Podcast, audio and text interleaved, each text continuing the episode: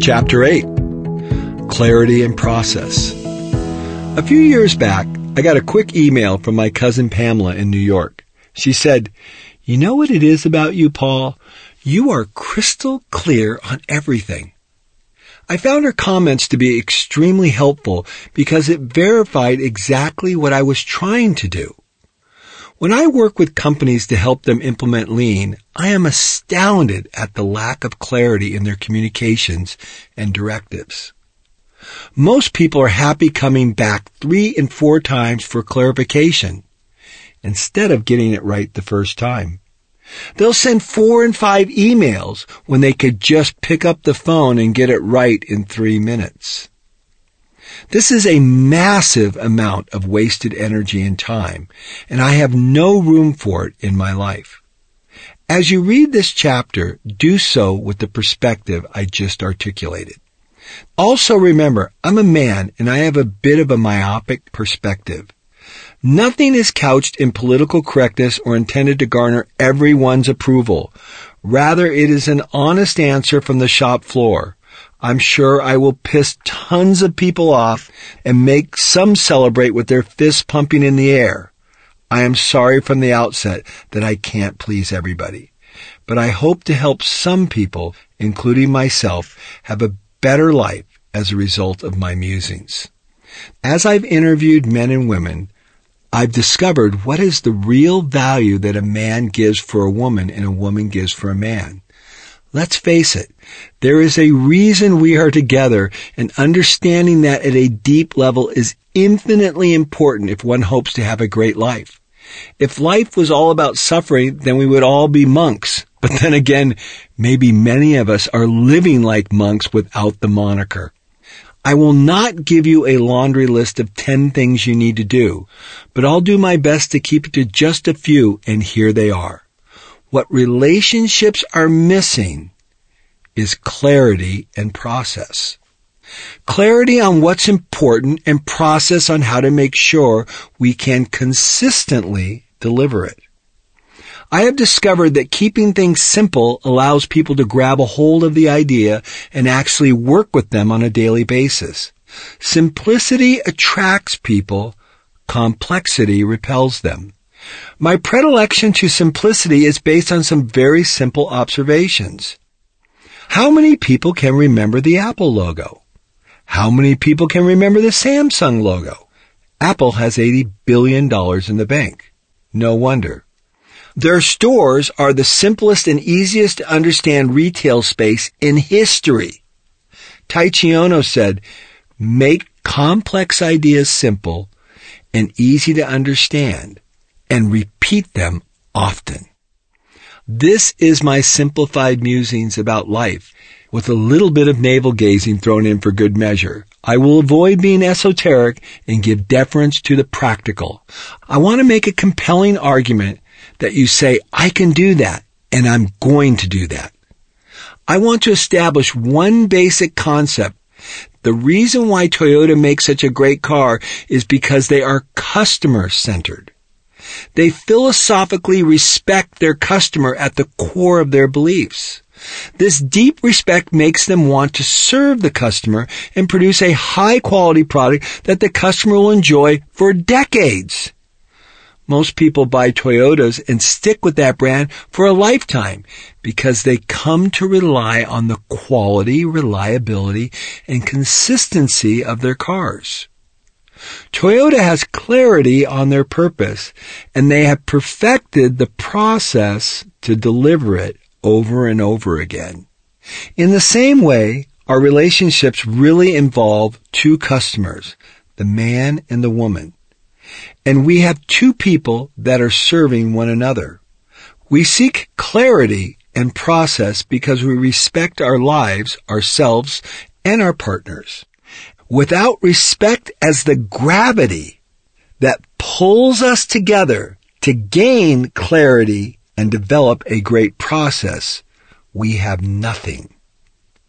There are a few questions that we really need to ask to gain clarity. What do our customers, aka our life partners, want?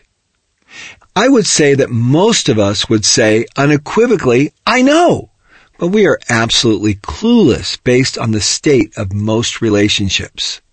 Marriages are divorcing at record numbers, and people are ready to kill each other in order to get revenge for the pain that has been inflicted. If we were doing it right, why are so many people unhappy? If we really knew what our partners wanted, why are we doing such a poor job of delivering it? There are really two sides to the question, and this is the essence of the book. Not only do we not know what our partners want, but I think our partners are also unclear in many cases on what it is they really want. If we did a better job of laying this out from the very beginning and getting total clarity, we wouldn't struggle to deliver the goods. A couple quick examples to illustrate this point. I know one man I interviewed, Robert, who loves to go to Starbucks and sit and drink coffee and natter for hours. But his wife doesn't want to have anything to do with that. That's particularly not a good match. It certainly would have been nice for him to know that before they got married. I would imagine that Robert has an empty spot in his life because that is something he loves to do and he can't enjoy doing it with the person he married. Inevitably, I would think he would look for somebody to fill that void. That's part of physics.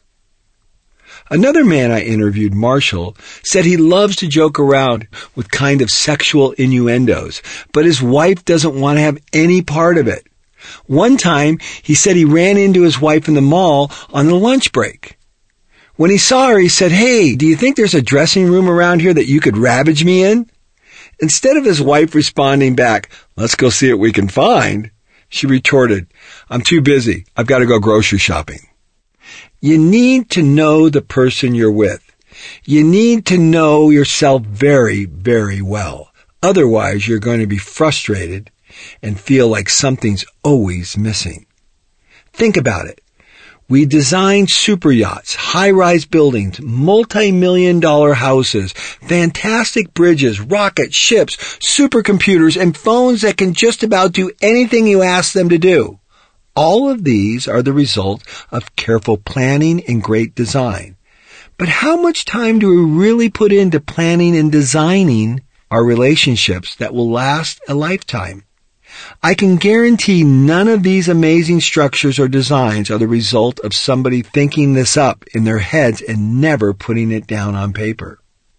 I am sure the details were carefully considered and detailed plans were drawn and revised many times. Why wouldn't we give our relationships, the most important thing in our life, a little more due diligence?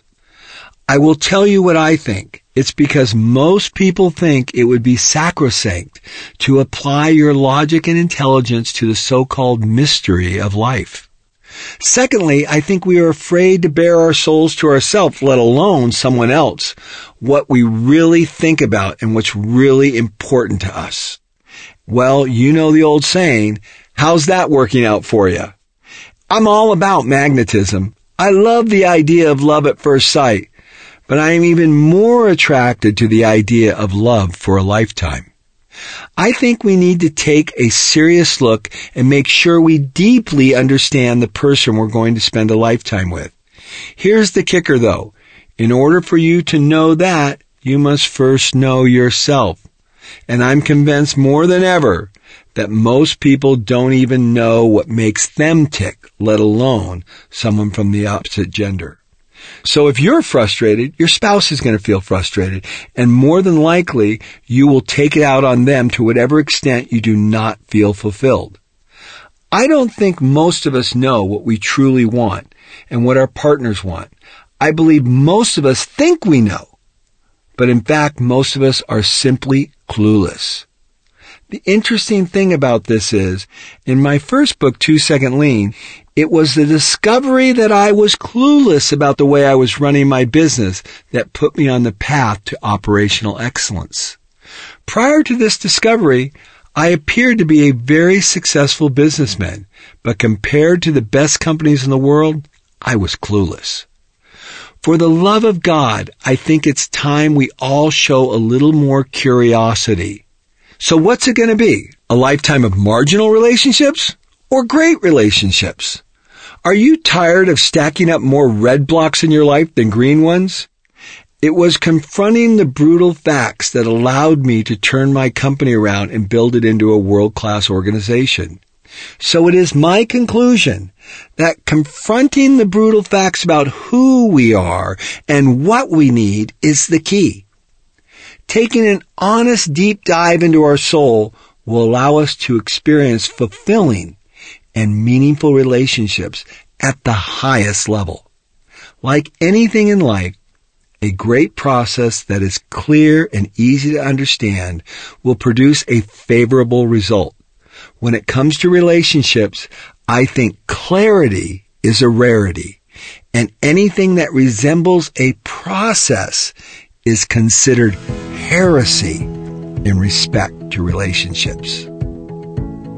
The one thing. There is as much mystery in pencil and paper as there is in love at first sight.